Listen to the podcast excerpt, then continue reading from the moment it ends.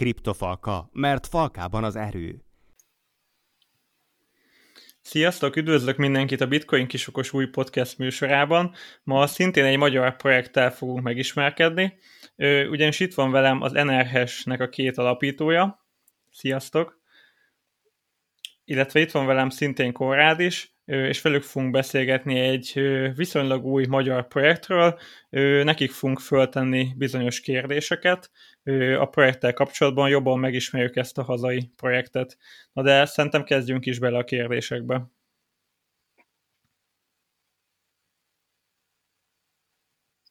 Szóval, srácok, meséljetek egy kicsit magatokról.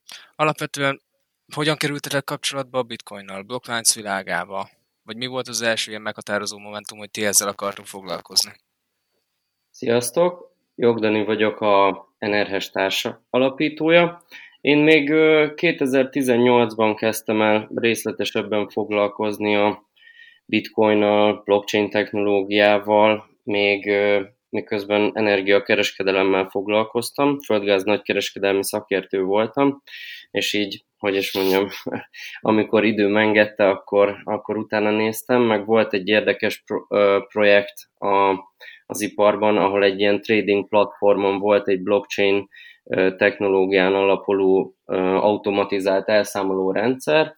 Ezeket néztem, hogy hogyan lehetne jobban implementálni az energetikában, és még 2018 elején vettem Bitcoint, Ethereumot, Ripple-t, és hát egy viszonylag nagy veszteséget elkönyvelve mm, még jobban elkezdett foglalkoztatni a dolog, hogy ezzel hogy is lehetne, miként lehetne ezt a pénzt visszakeresni.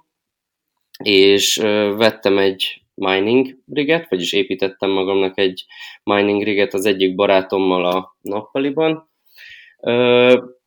Itt jobban megismertem a rendszert, mert ez a knowing by doing viszonylag jól működik, és, és így az miningot eléggé megszerettem. Gyorsan rájöttem, hogy ennek hatalmas áramigénye van, és, és nem pont egy ilyen otthoni működésre van szerintem kitalálva maga a, a bitcoin rendszer. Kisebb altcoinokat azért lehet miningolni GPU-s rendszerekkel, de a, már akkoriban is ez eléggé alavultnak tűnt. Plusz a, a hatalmas áramigény és a áramköltség azért megdobta a villanyszámlámat rendesen. Innen indult jóformán a sztori, és ez volt az első lépés, amit tettem valamint így, így az energetikában már láttam, hogy hogy lehetne ezt, ezt jobban összehangolni, hogy, hogy hogy tudnánk olcsóbban áramot szerezni, meg hogy lehetne ezt a rendszert összekötni. És Balázs, te hogyan kerültél kapcsolatba a blokklánccal meg a bitcoinnal? Sziasztok, én Jog Balázs vagyok. A nevünkből kiderül, hogy, hogy testvérek vagyunk, én vagyok az idősebb. Még 2013-ban volt az első inkább hallomásnak mondom, mint kapcsolatot a, a bitcoinnal kapcsolatosan. Ö, ö, külföldön az egyik kereskedő partnerem elfogadott ö, fizetségként ö, bitcoint a termékeiért. Ö, nekem akkor ez így nagyon furának tűnt, és, és kérdeztem, hogy, hogy ez itt neked így jó üzlet, vagy rossz, vagy, vagy hát figyelj, tekintve, hogy egyből át tudom váltani, így, így nem igazán érzem kockázatosnak.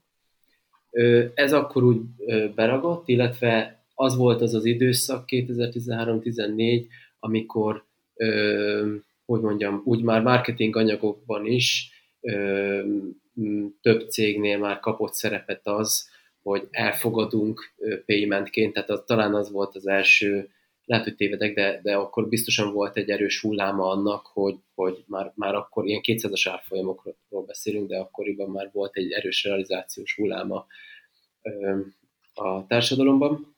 Úgyhogy magam akkor nem cselekedtem, inkább csak szemléltem a, a történeteket, vagy talán gyáva is voltam hozzá, hogy, hogy cselekedjek. Úgyhogy utána eltelt elég sok év, és ugye itt a 2017-es elég nép, közismert időszakot is én külső szemlélőként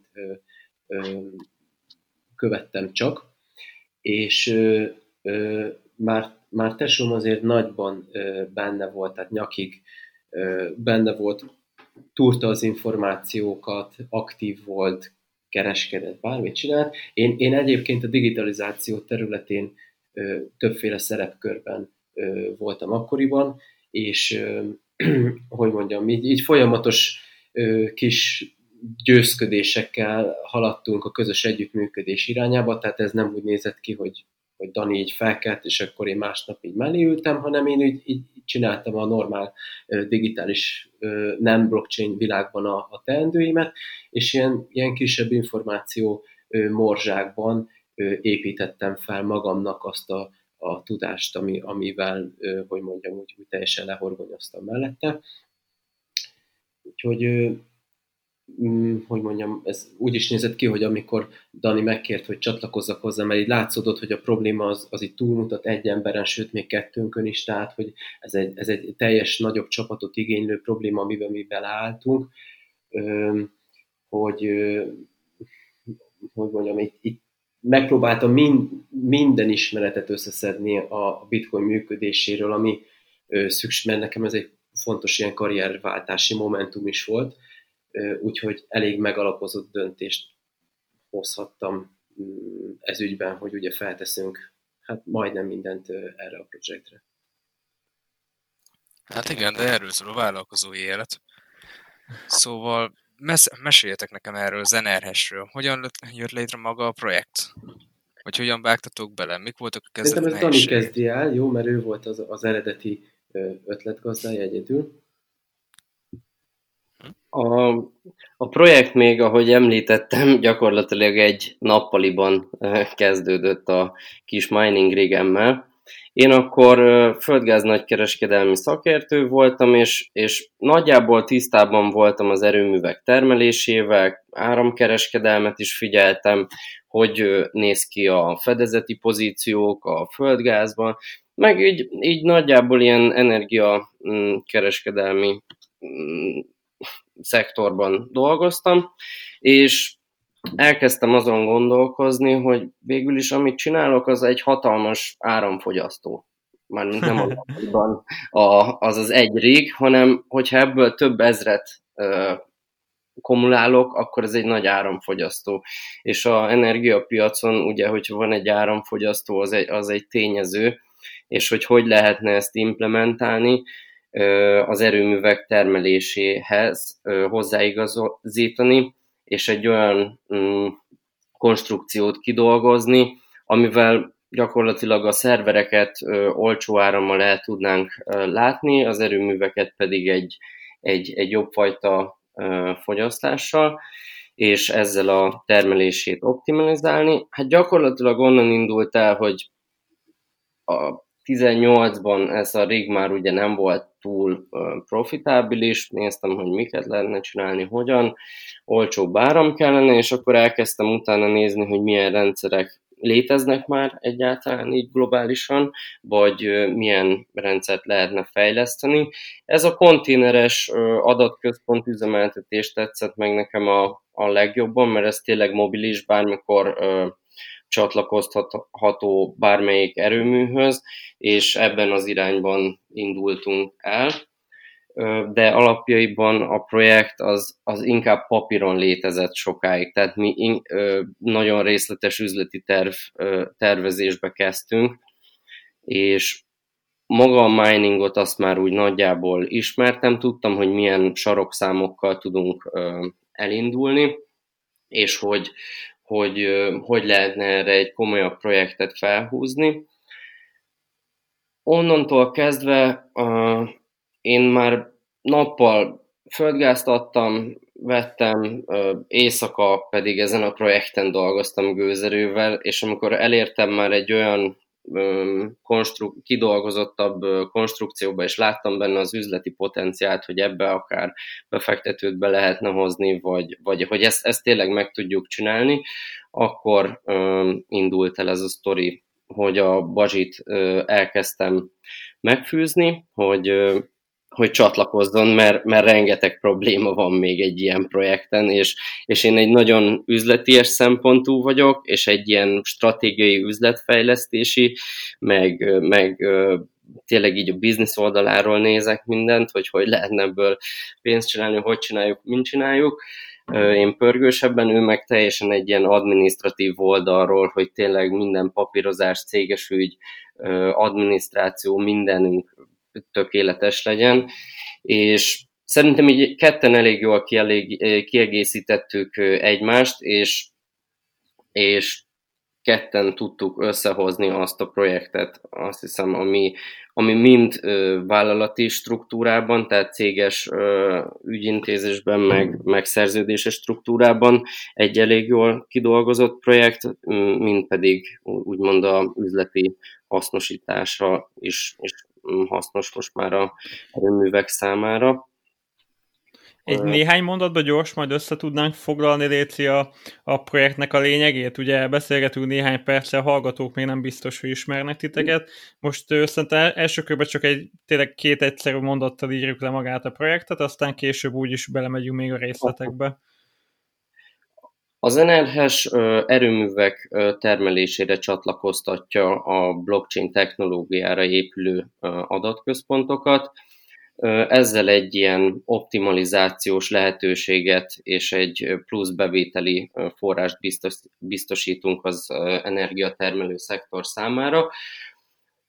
Jóformán mi a szerverpark üzemeltetéstől kezdve az üzleti struktúra teljes spektrumát lefedjük, tehát miner kereskedelem és hosting szolgáltatás, és a teljes logisztika, pénzügy, mindent megoldunk nekik. Mi inkább egy ilyen energetikai tech cégnek tartjuk egyébként magunkat, mint egy startupnak, vagy egy blockchain cégnek, mert maga a cégünkben nekünk ez nincs benne, de a, a fő profilunk az az, hogy mi az erőművekkel együtt dolgozva egy, egy ilyen közös hidat építünk a, a bitcoin szerver üzemeltetők és az erőművek között.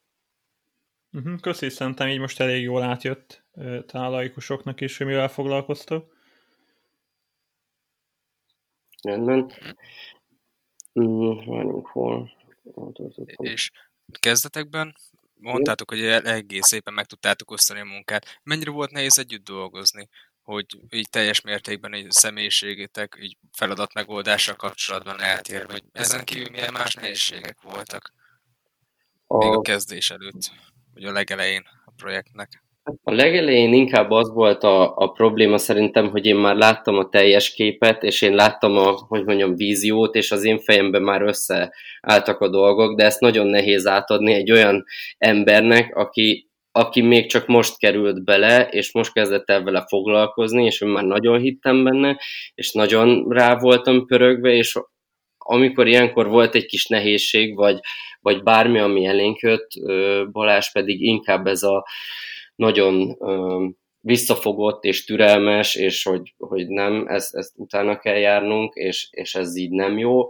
Nézzük meg pontosan, én meg inkább ez a haladtam volna, de alapvetően szerintem azért nagyon jól, meglepően jól együtt hát, tudtunk dolgozni. Ilyen közepes tempó, ami kellően biztonságos, de kellően bátor is, tehát hogy alapvetően egyik sem jó. Tehát igen, igen, meg főleg ezen az új piacon, ugye, ahol minden teljesen új szabályozás, törvények sincsenek teljesen kiépítve, tehát ez tényleg kicsit ilyen kettős. Ö, és amúgy nekem olyan kérdésem, hogy teljes egészében magyar projektről beszélünk, vagy vannak külföldi befektetőitek is, vagy hogy néz ez ki? Hát a cégcsoportunkban ugye nem egy cég szükséges ennek a, a, a, a, tehát a, a cégcsoport középpontja, az a magyar cégünk, de egy néhány más cég is szükséges ahhoz, hogy megfelelő logisztikai folyamataink tudjanak felállni. Úgyhogy még, még egyelőre nem publikálnánk a nagy közönség felé a, a nemzetközi, ö, ö, hogy mondjam, szolgáltatásainkat, ö, de a, a szorgos emberek ö, magyarok. Tehát mm-hmm. mondhat, mondhat Most azon gondolkoztam, hogy igazából ki is pontosan a projektet ennek a célközönsége, tehát hogyha jól értem, ugye ha mondjuk van egy erőmű, amit tegyük föl, nem dolgozik 100% kapacitással, hanem van neki szabad kapacitás, ami 10-20%, akkor úgymond azt a kapacitást tudjátok ti segíteni őket abban, hogy ki tudják használni, és akkor gyakorlatilag a ti konténereteket tudják telepíteni, gondolom, helyben, és azt tudják felhasználni gyakorlatilag a kriptovaluta bányászáshoz. Jól értem ezt?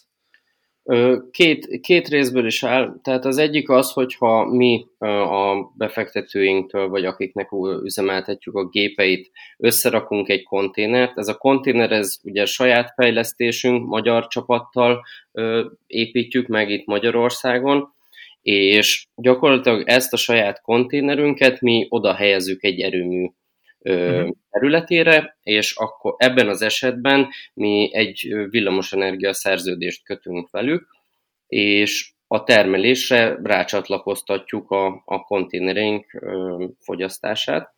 Amikor ez megtörténik, ugye ezzel a, a fogyasztással ők már tudnak számolni.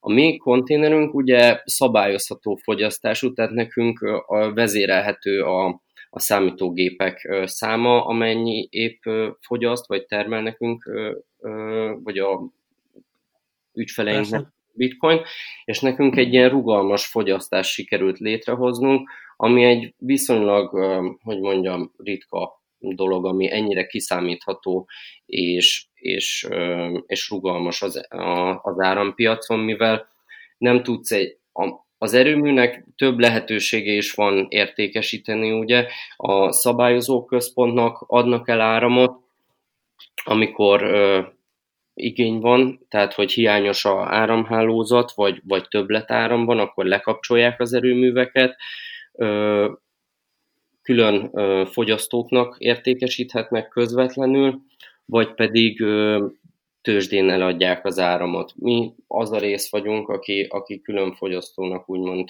közvetlenül értékesíthet. Ezzel egy plusz lehetőséget biztosítva nekik. Van olyan projekt, amin már most dolgozunk egy társasággal, akik a, kimondottan benne vannak a szabályozó rendszerben, és gyakorlatilag a mi rendszereinket egy ilyen balancing rendszerbe használják fel. A, a szerverek fogyasztását azt mi leszabályozzuk, ennek van egy ilyen egy másodperces időköze, és egy másodperc alatt a teljes fogyasztást mi lekapcsoljuk, ebben a időpontban az erőmű a, az áramot a szabályozóközpontnak értékesíti, ezzel ő egy sokkal nagyobb profitot generál magának, mivel már a, az erőmű termelése folyamatosan be van kapcsolva, és e, így nem kell már újraindulnia, vagy nem kell egy black startot a semmiről beindítania. Vannak olyan erőművek, akikkel olyan konstrukcióban dolgozunk már, akik például távhőszektorban dolgoznak, ők folyamatosan távhővel látják el a, a lakóházakat, és kapcsoltan tudnak villamos energiát előállítani. Tehát egyrészt forró vizet, vagy mondjam, távhőt állít elő, és ezzel együtt elő tud állítani villamos áramot. Ez majdnem az év teljes időszakában ugye több helyen megvalósul. Körülbelül ez a július-augusztusi időpontok azok, amikor úgy nem tudunk ebben az időben vételezni nagyon reális, nagyon jó áron tőlük, de a többi időpontban ugye telj, nagyobb a, az energiahatékonysága a, a gázmotoroknak, és ebben az időpontban mi tudunk tőlük folyamatosan villamosármot vételezni, mivel be vannak már kapcsolva, és a, mi egy fix fogyasztó vagyunk, aki velük folyamatosan tudnak kalkulálni, nem függünk a tőzsdei ártól, nem függünk a szabályozástól, és ezért folyamatosan át tudják nekünk adni az áramot.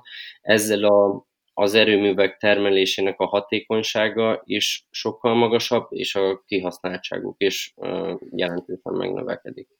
Még olyan kérdésem lenne, hogy milyen típusú erőművekről beszélünk? Gondolom nem egy paksféle atomerőmű, hanem azért gondolom annál jóval kisebb, nem tudom, hőerőművek, vagy hasonlóak, ugye? Vagy ez, Igen, ez változatos? Említettem, több, több fronton is megyünk már, egyébként több érdekes dolog is felmerült már. Alapvetően gázmotoros egységekkel dolgozunk együtt, akik vagy távfőznek, vagy csak van egy szabadon álló gázmotoros egységük, amik jelenleg nem működnek, és mi uh-huh. bekapcsoljuk jóformán nekik. Ezzel ők tudnak utána további optimalizációs lehetőséget elérni. Hát paksra nem szeretnénk lenni, nem, nem kötjük be, de további erőművek még azért lehetségesek, ez a fő irány. Vízerőművel is van már kapcsolatunk, ők is érdekesek lehetnek. Ami érdekes lehet még a megújulóban például a biomassa erőművek, akiknek például kötelező átvételi engedélyük van, és például többet tudnak termelni. Hát ők ugye, hogy mondjam, az állati, állati mhm. űrlőkből képeznek metánt, és, és gyakorlatilag ezt a gázt ők, ők elfákjázzák, amikor többlet Aha.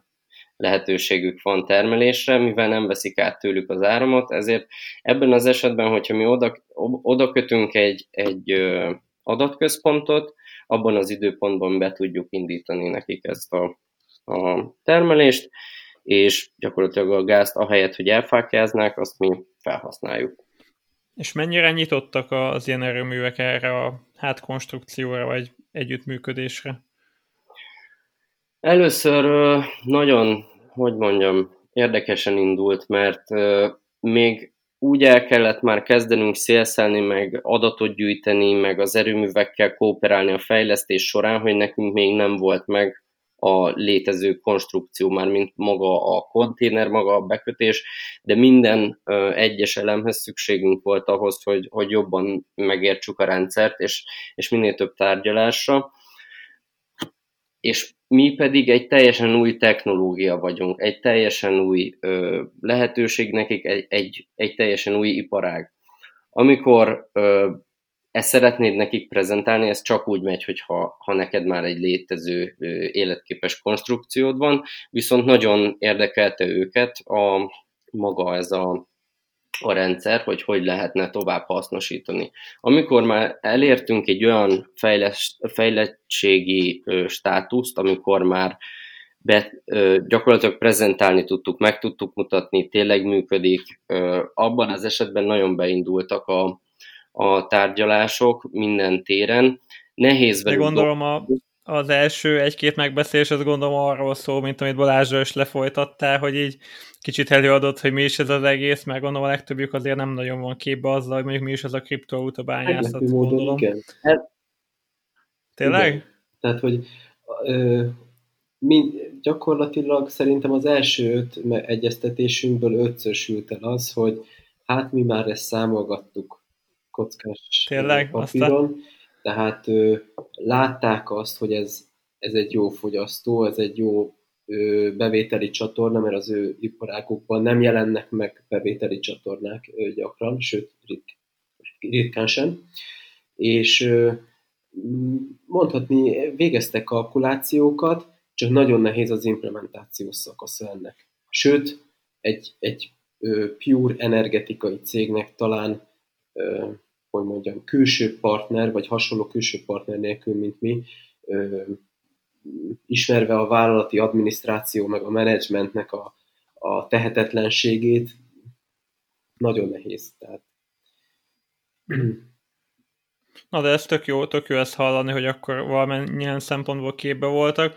Mondjuk talán ez nagyon ilyen szektorfüggő, tehát azért az energiaipar már elég sok külföldi hír jött, hogy nem tudom, ilyen erőmű mellé telepítettek kriptovaluta bányákat, meg oda, tehát hogy lehet, hogy náluk így azon az adott szektoron belül talán kicsit az információ jobban áramlik. Én úgy gondolom, hogy az információ ez egy elég... eljutott hozzájuk. Uh-huh. Meg ez egy elég tradicionális iparág, tehát hogy ezeket az erőműveket 20 évvel ezelőtt megépítik, fel, megépítették, vagy 30 évre terveznek még, és felvesznek egy, egy staffot, aki ott dolgozik 20 éve. És nagyon nehéz őket kizökkenteni abból, hogy újfajta dolgokra nyissanak.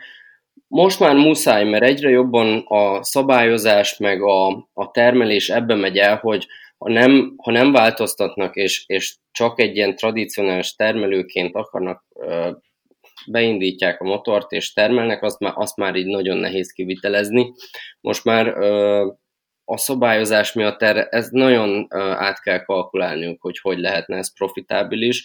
Ezért létrejöttek ilyen virtuális erőmű portfóliók, elkezdtek vele foglalkozni, hogy hogy lehetne fogyasztókat a, a területükre hozni, hogy lehetne ezt, ezt továbbfejleszteni, akkumulátorokat berakni, nagyobb akkumulátorcsomagokat, és akkor jött külföldön ugye egyre több ilyen projekt volt, amik már meg is valósultak. Szerintem a legkiemelkedőbb az, az a legut- még egy pár hónappal ezelőtt volt a New Yorki távhőerőmű, akik körülbelül egy ilyen 10 millió dollár értékben ruháztak be egy ilyen 15 megawattos ö, saját ASIC ö, adatközpontra, ami, ami velük nagyon jól tudják optimalizálni a termelésüket. Több projekt is volt már E, ez, ezt azért emelném ki, mert itt az erőmű a saját pénzeszközeiből fektetett saját adatközpontba. Több olyan projekt van ugye Izlandon, ahol a geotermikus energiára csatlakoztatták a, a nagy szerverközpontokat, Grúziában vízerőművekre, Kínában a, szé, a szén és vízerőművekre, valamint, ahogy említetted, előzetesen az atomat. Oroszországban voltunk is, meglátogattuk Udomjában, ahol már egy atomerőműre van egy 30 megawattos adatközpont rákötve, plusz ott nagyon megy, hogy ott is gázüzemű erőművekre, meg mm, sima hálózati áramra is rákötik már ezeket a, a szerverközpontokat. Nagy... Arra tudná esetleg mesélni, hogy tegyük fel, hogy egy erőmű azt mondja, hogy oké, okay, akkor onnantól hogyan néz ki maga ez a folyamat? Tehát hogyan történik meg a telepítés, és, és, és a többi? Erről szerintem beszélj most Bazsi egy kicsit. Jó. Ö, igazából egy erőművi telephelyen körülbelül egy ilyen 25 négyzetméternyi szabad területre van szükségünk, tehát ebből a konténer ez a nagyságrendileg 18, tehát mellette még egy icipici plusz területre van szükségünk egy konténerszállító teherautóval be kell tudnunk hajtani, és le kell tudnunk daruzni. Tehát ez egy minimális helyigénynek minősül egy ilyen időzőben nehézipari ö, szegmensben. Magas az értékkoncentráció, tehát ugye, hogyha telepakolsz aszikkal egy, egy konténert, az egy nagyon magas ö, értéket jelent, tehát hogy kivételesen nagy hangsúlyt próbálunk fektetni a, a, a biztonságos telephelyekre, de hála Istennek a, az erőművek már eredetileg is ö, nagy hangsúlyt fejeztek, vagy, ö, helyeztek a biztonságra, tehát hogy ö, egyelőre még nem találkoztunk olyan esettel, hogy esetleg nekünk plusz ö, biztonsági ö, intézkedést kell hoznia, tehát hogy eddig mindig És elégséges volt az, amit láttunk. biztonsági berendezéseitek vannak? Ö, hát erről nem biztos, hogy szívesen beszélnék így publikus podcastban, mert azért van ö, biztonsági berendezésünk, hogy, Nagyon hogy, hogy azt úgy ne fedjük nem fel. Kérdezem, de mert a weboldalatokon például a beépített kamerák, azok fel vannak tüntetve. Hát igen, a, a, a, hardware részéről, a hardware részéről igen, tehát hogy ö, kamerával tud, tehát a kamera, hogy mondjam, azt monitorozási lehetőséget ad, de attól még ö, hogy megtörténhet egy baj, csak tudod vele rögzíteni. Tehát ami digitálisan megvalósítható, az megvan, de úgy a hardveres történetéről, meg az egész körülményéről arra nem szeretnék beszélni. Internet kapcsolatról azt kell, hogy tudjuk ugye, hogy jelenleg most egy 4G-s mobil antennáról működünk, tehát hogy nincs UTP kábel bevezetve a, a konténerbe, be tudnánk. Ez most éppen egy helyszíni adottság, hogy ezt, ezt most nem tudtuk megtenni, de egyébként, hogy mondjam, arra készülünk, hogyha bárhol kapunk a szántóföld közepén üzemelési lehetőséget, ahol nincsen megfelelő minőség internet, akkor ugye a, rendszerünket mobil internetre építettük fel, két párhuzamos szolgáltató, tehát nem párhuzamosan, de két szolgáltatóval is van előfizetésünk, két eltérő szolgáltatóval, és hogyha az egyik elszáll, akkor ugye automatikusan tudunk kapcsolni a másikra.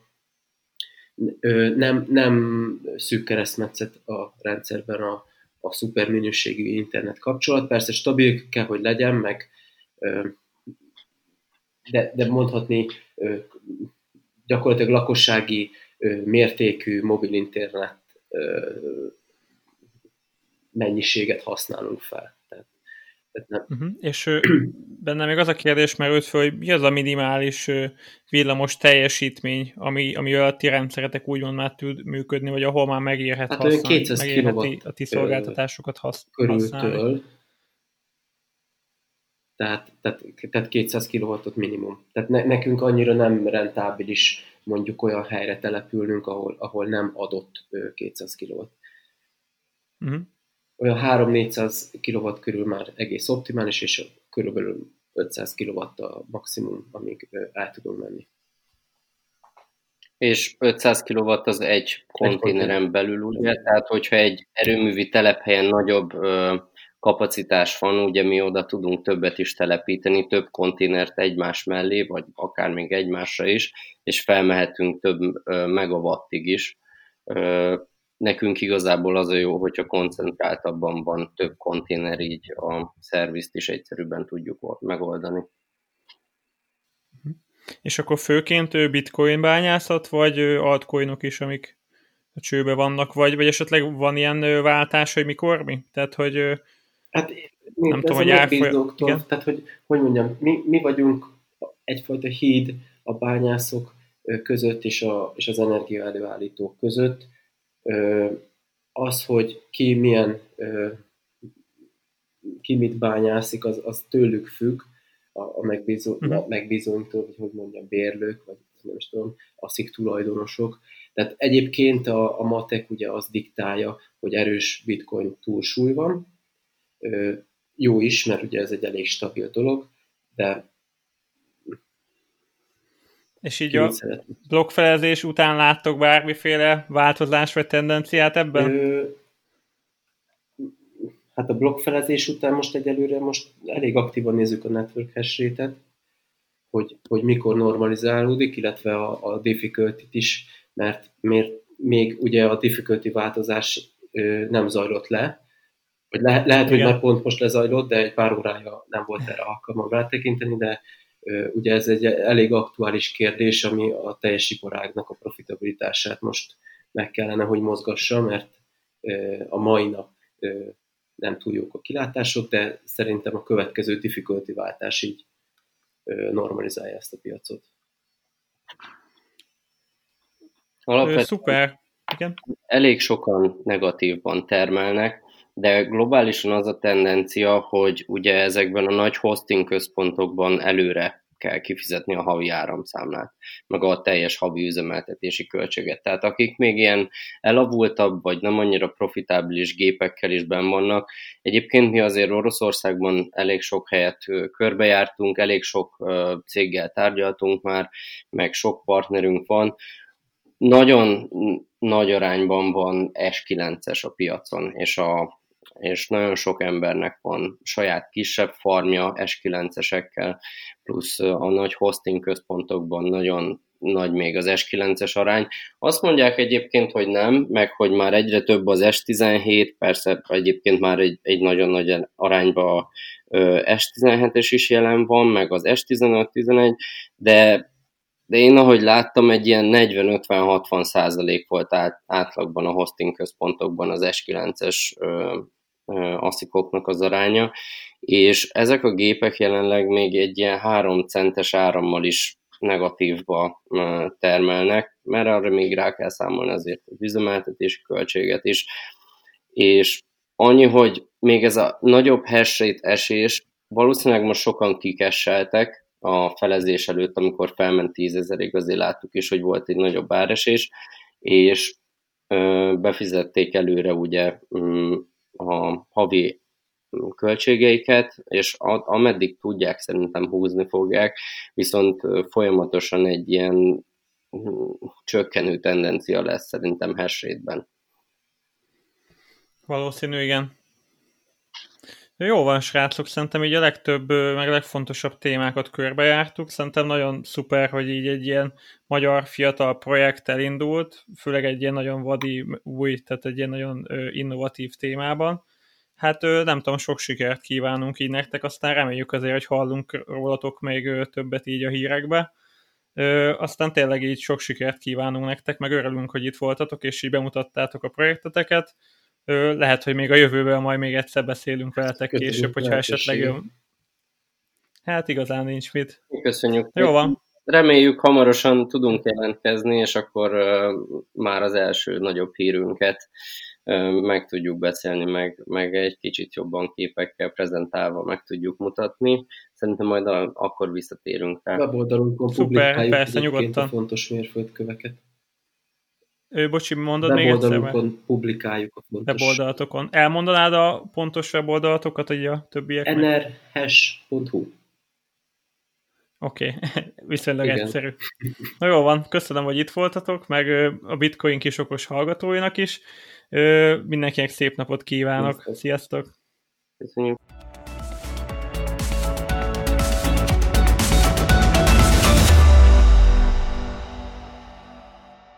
Kriptofalka, mert falkában az erő.